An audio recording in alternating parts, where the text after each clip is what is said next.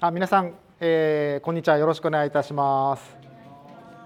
はい。であの今日はの話をさせていただくテーマとしては、まあ、狭心症と心臓カテーテル検査というテーマで話をさせていただきます。よろしくお願いいたします。でちなみになんですけどあの心臓カテーテル検査とか受けられた方受けた経験のある方とかいらっしゃいますか？はいらっしゃらないですかね？はい、ま、あのよくあの狭心症とか心筋梗塞とかっていうような言葉は多分皆さん聞くとは思うんですけれども、まあ、そこのその、え、どういう病気かっていうところとあと、まあ、心臓カテーテル検査の簡単な流れですねをあの説明させてもらいます。ちょっとあの私臨床工学技師という資格を持って仕事をさせてもらってるんですけどあの臨床工学技師って知ってる方っていらっしゃいますか？知らないですよね多分知らないと思うんですでよくあのもちろんお医者さん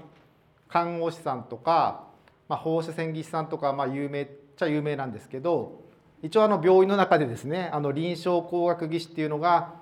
あの大きな病院であったりとか透析の病院であったりとか実はいるんです。でちょっと簡単にあのどんな仕事してるかっていうとこなんですけどあの病院の中って今はもう本当にたくさんの医療機器があります。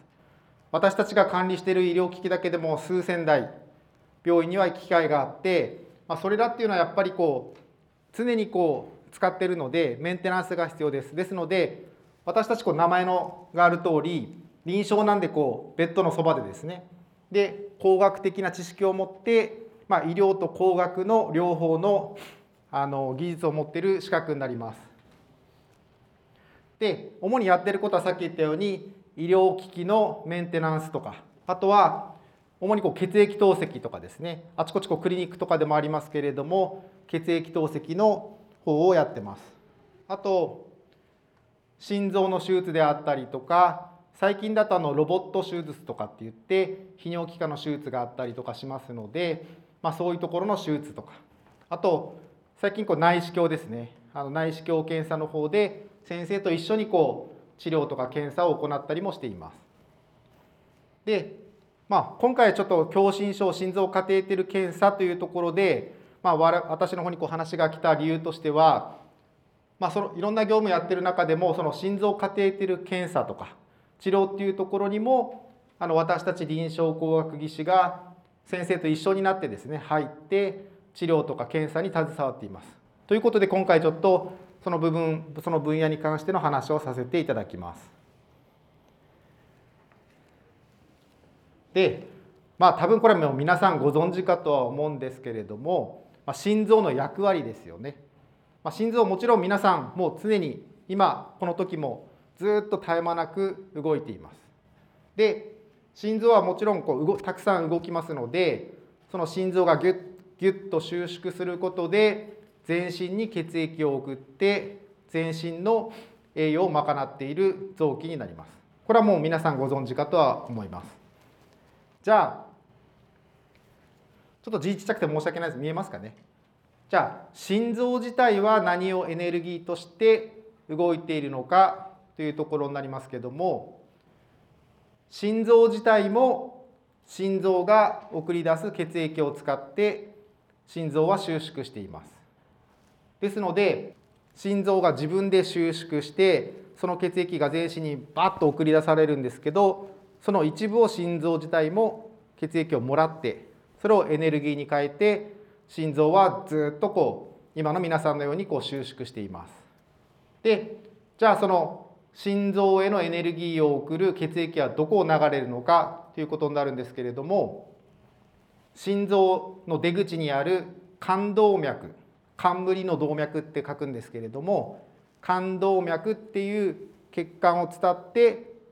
自分の心心臓から出した血液を心臓に流しています。よろしいでしょうか？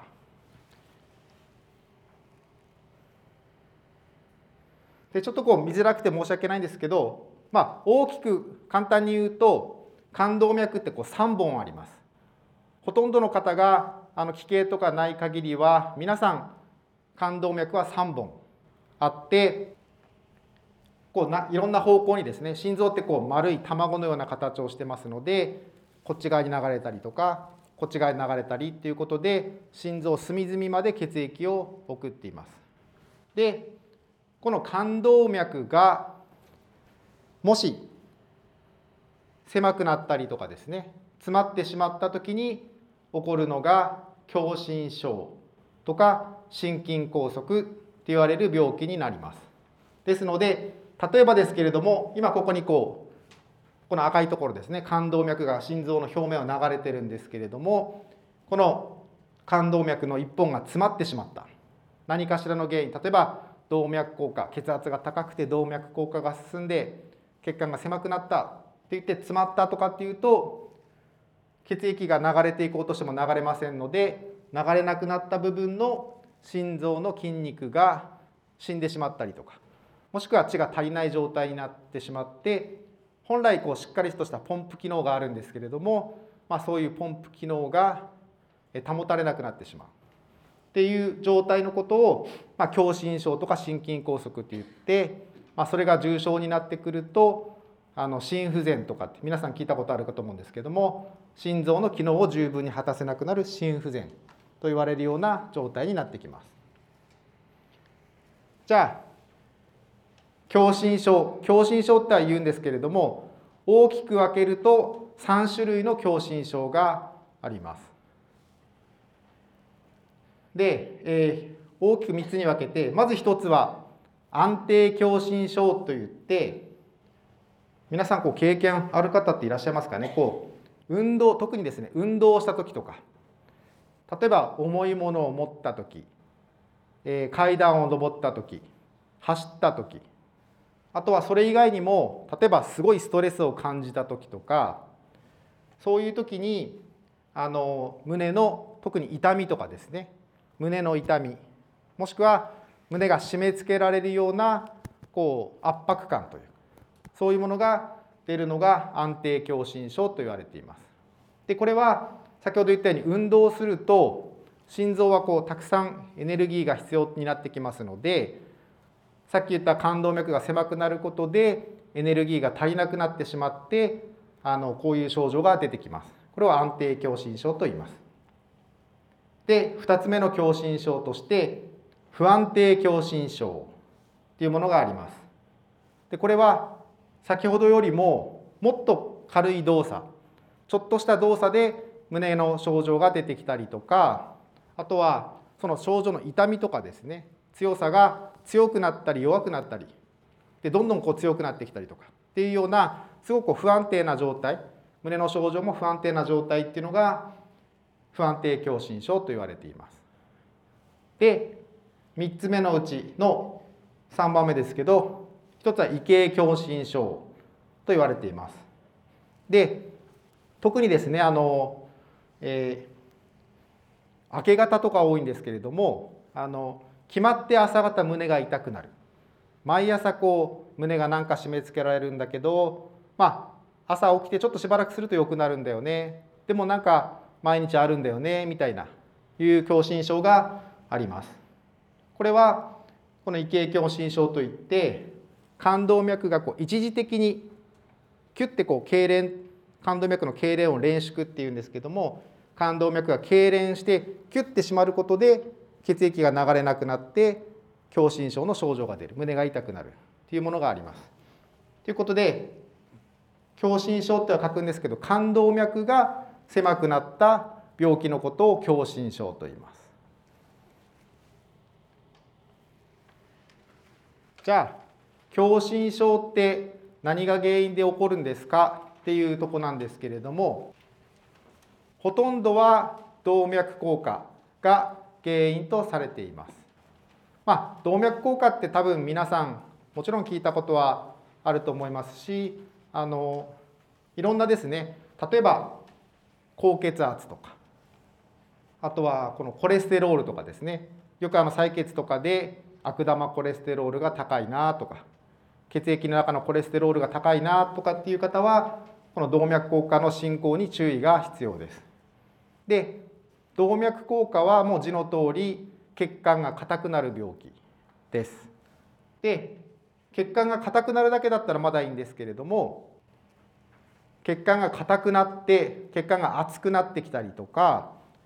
あと血液の中のこうコレステロールって要は油ですね油がたくさん血液の中にあるとどんどんこう血管の中に溜まってきますで溜まってくるとこの絵の通り血液が何もなければスムーズに流れるんですけれども狭くなったことでこの先の心臓へ血液が行きにくくなるっていうのがこの狭心症の中でこの動脈硬化っていうのが多くの原因とされています。で実際これちょっと見づらいんですけれども上が正常な血管こうつるっとしてるんですけれども動脈硬化が進行してくるとこう表面がボコボコしてですねでこう石灰化とかっていってこう硬くなってきたりあとはこうちょっと黒いですよねあの血栓がついてきたりとかっていうことでどんどん血管が硬くなってきて狭くなってくるのがこの動脈硬化と言われています。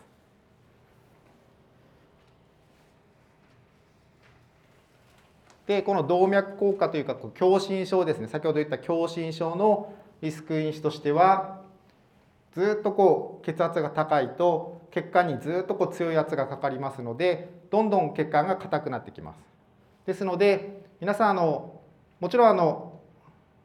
年齢とともにですね自然とこう血圧上がってきたりとかもともとの病気があって血圧が高い方まあいろいろいらっしゃいますけども基本的にこの高血圧っていうのは注意が必要です。あとは肥満ですね。で肥満も例えば今こう皆さんスムーズな体型だと思うんですがスムあのスマートな体型だと思うんですけれどもあの見た目はスマートでもこう内臓脂肪がですね要はメタボリックとかって言って私も最近こう見た目あれですけどちょっとこう内臓脂肪がちょっと多くなってきててちょっとこう上限ぐらいに来てるので注意が必要なんですけどこういうふうにこう内臓脂肪が見た目は分かんないんですけど溜まっているというのも注意が必要です。あとはまあ皆さん聞いたことある糖尿病とかですね糖尿病とか高脂血症といって高脂血症血液の中の油が多いですよとかあとは昔痛風やったんですよとかっていうような方とか。あとタバコも非常にあのリスクファクターというか危険因子とされています。タバコも動脈硬化を進めます。あとそれ以外にもストレスであったりとかあとは結構多いのは家族歴家族歴というか家族性のものですね。やはりあの自分の親が心臓の病気を患っているっていうと結構な頻度でその息子さん娘さんも心臓病を患うこともあの結構多いです。ですので例えば親があのご両親が狭心症があったっていう時にはご自身も注意が必要ということになってきます。ここまでなんとなく大丈夫でしょうか？皆さん大丈夫ですかね？すいまちょっと文字が多くて申し訳ないです。じゃあ狭心症ってどんな症状かというとこなんですけれども先ほど言ったように一番多い症状としては胸の痛みとかですね。あとは胸が締め付けられるような圧迫感というのが一番典型的な症状になります。ですのでうってこう胸がなんかこう急にこう苦しくなるような感じですね。っていうのが、まあ、一番多い症状とされています。でその中でも我々こういろんな患者さんに聞いて注意が必要だなと思うのが今までに経験したことのないようなこう胸の痛みとかですね圧迫感あとは普段こう冷や汗ってあまりかかないと思うんですけど冷や汗油汗を伴うようなこう胸の苦しさっていうのはあの注意が必要です。まあ、多分ちょっとこう胸ちょっと痛いなというのは多分皆さんあるとは思うんですけれどもそれが普段よりも強くて冷や汗をかくような痛みっていうのは特にこう胸にあった場合には注意が必要です。あとそれ以外にも、まあ、心臓のそのどの部分が狭くなるかによって胸の痛みだけではなくて背中が痛かったりとかあとみぞおちのこうお腹の上の方ですね上の方が痛くてあの消化器の方かかったんだけども実は狭心症だったとかあと少し離れた場所になるんですけどここも結構有名なんですけど歯が痛い。歯が痛いから歯医者に行った。でも虫歯はない。でよくよく調べたらこの狭心症だったっていうこともあります。これはあのいろんな神経が通ってるので心臓の痛みがこう神経を伝わって遠くで痛みが起こることがあってあのすごく多いわけではないんですけれども例えばこういう痛みがあったのに歯が異常がないとかっていう時にはあのもしかするとこういうことがあるっていうことをあの頭の片隅に覚えておいてください。ということでまあ必ずしも心臓が悪いからといって心臓だけが痛くなるかっていうとそうではないので皆さんもし、まあ、こういうような症状もちろんその裏にはいろんな病気が隠れてる可能性もあるんですけれども、まあ、こういう症状があった時にはこの狭心症っていうものも一つ頭の片隅に覚えておいていただいて、まあ、病院受診した際には先生に一言その旨相談していただくと、まあ、必要な検査とかですねあの治療をしてくださると思います。でここちょっと見づらいんでもう本当にどんな検査治療があるのかっていうことなんですけどたくさん心臓の検査っていっぱいあります。皆さん多分されたことあると思うのは例えば心電図とかですね心臓のこう電気を見る検査と、まあ、特にこう不整脈だったりとかあと心筋梗塞過去の心筋梗塞が分かったりとかあの簡単にできる検査になります。であと心エコーですねこう胸にこう超音波当てて心臓を見る検査も心臓を見ることができます。でいろいろあるんですけれども、まあ、その中の一つとしてこれから話す心臓カテーテル検査言われているものがあります。でこれはですねあの冠動脈先ほど言った冠動脈にカテーテルという管を入れて、まあ、放射線と造影剤というお薬を使って冠動脈の狭いところを探す検査になってきます。で実際ですね先ほど狭心症とか心筋梗塞って言いましたけども皆さんこれこれ冠動脈と言われているものです。これ皆さんあの最初こちらから見ると分かりやすいと思うんですけどもこれはあの狭心症がさらに進行して心筋梗塞を起こしてるんですけどもこの部分ですねここにこう1本長い血管があるのが分かりますかね？ここですねこういうふうにこう長い血管ありますよね。これ血管です。冠動脈です。なんですが左側を見てもらうとこれ同じ方です。ここに1本流れてるはずがここでこうなんか止まってますよね。これがいわゆる心筋梗塞になります。冠動脈が詰まった状態。ですので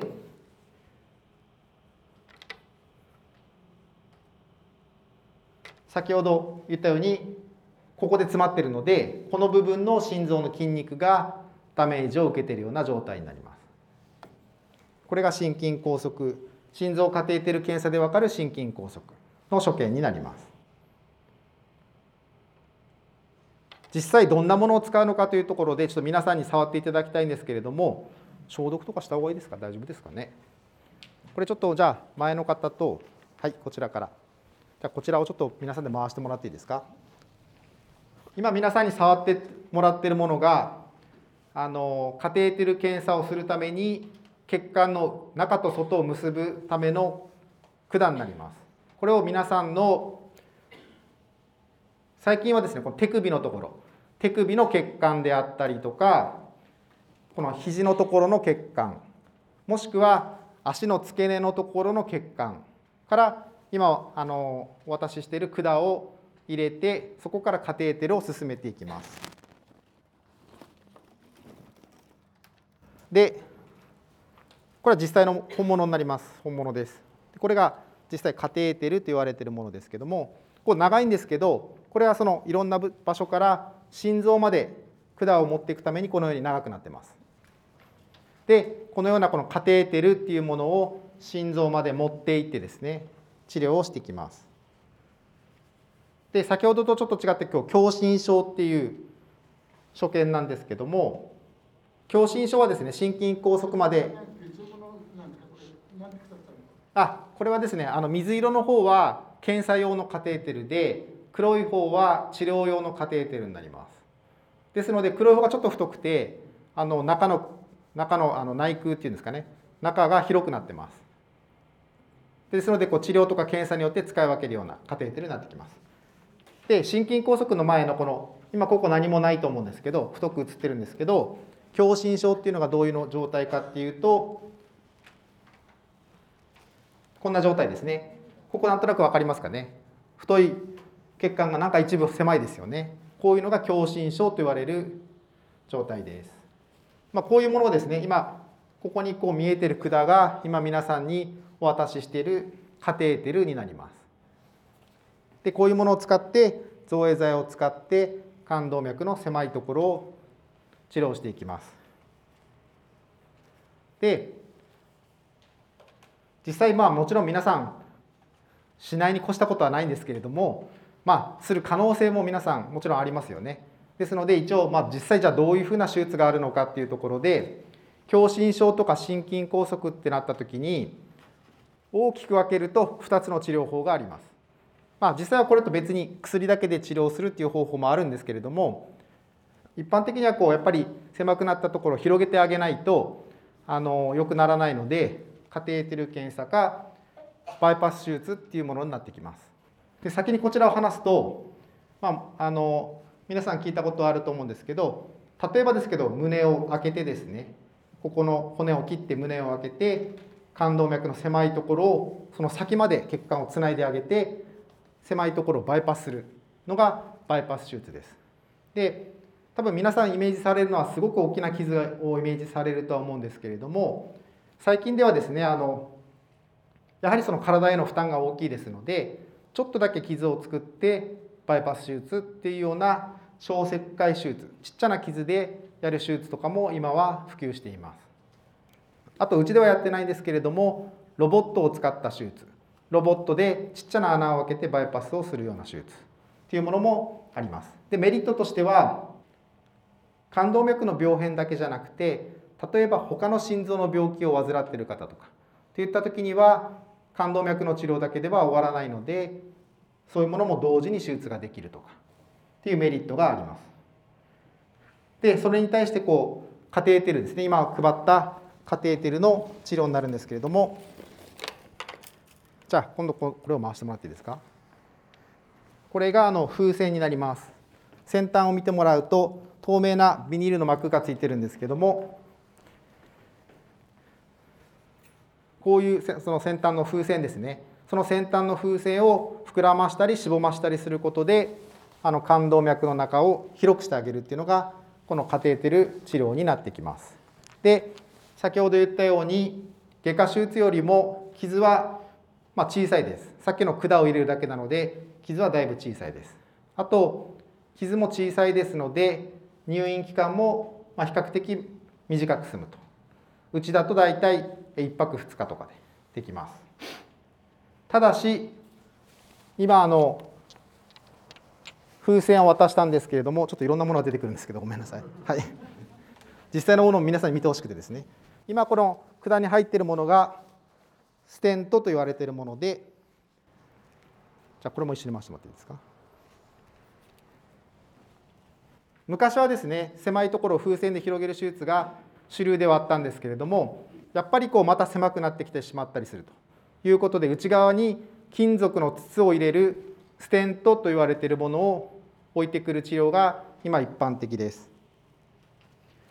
で今皆さん今これから回りますけどもこのステントっていうのがこの金属の金網です。この金網であこっちがですねえっとこっちが心臓用のステントです。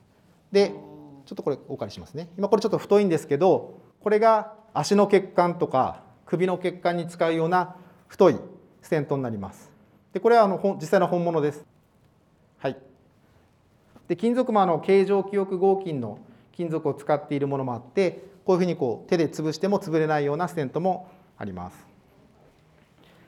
で治療の流れですけどもこの狭いところですね狭いところに風船で広げてやって内側を広げてあげるもしくはこういう金属を使って狭いところを内側から広げてあげるっていうのが今の一般的な治療の流れになってきます。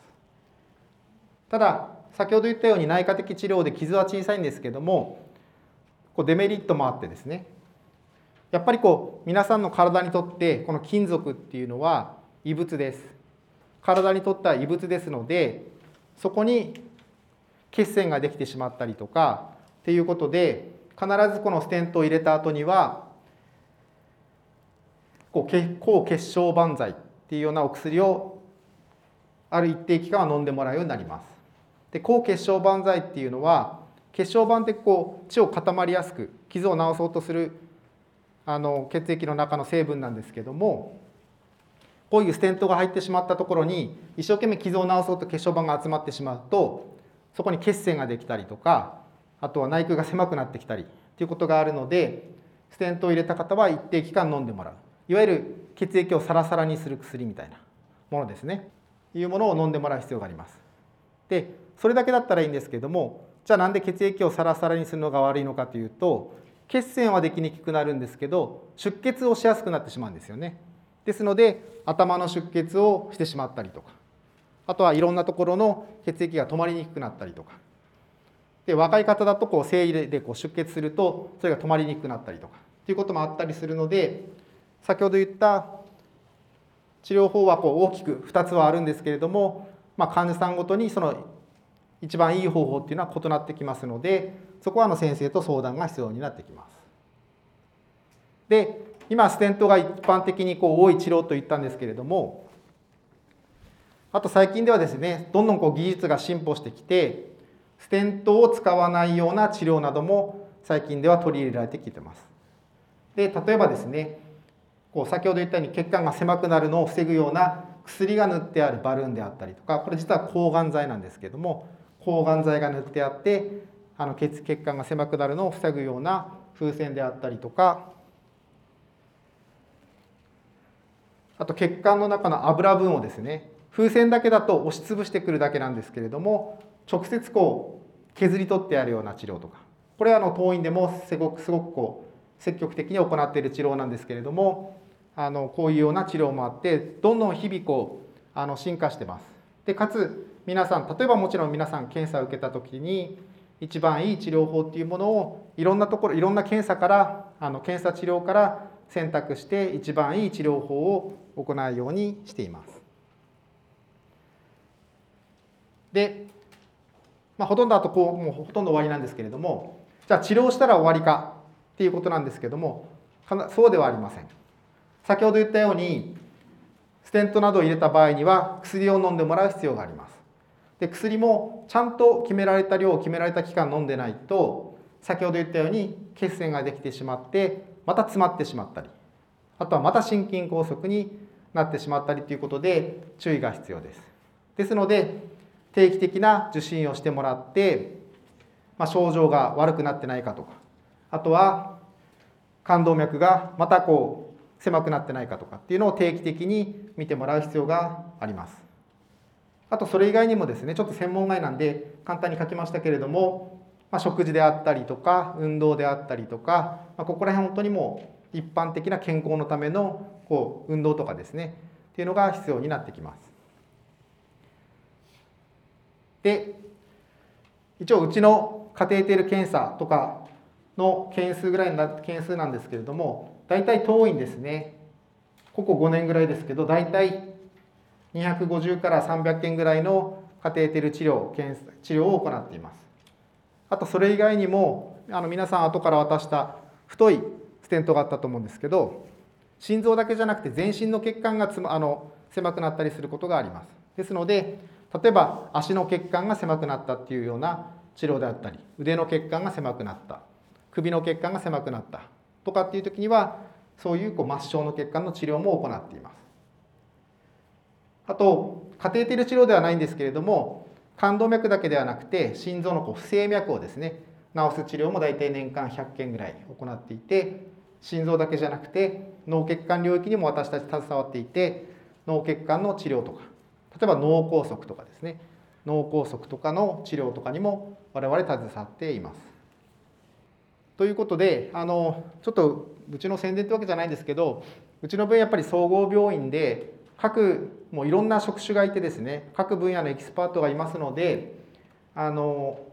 本当にこう治療前からですね治療した後そしてその慢性期に関してはあの総合病院のメリットを生かしてですねあとたくさん連携してる病院とかありますのであの皆さん急性期から慢性期まで細やかなフォローをしていると思っています。あと先ほど言ったように皆さん個人差があります。ですのでこの治療が皆さんに100%いいっていうものはありません。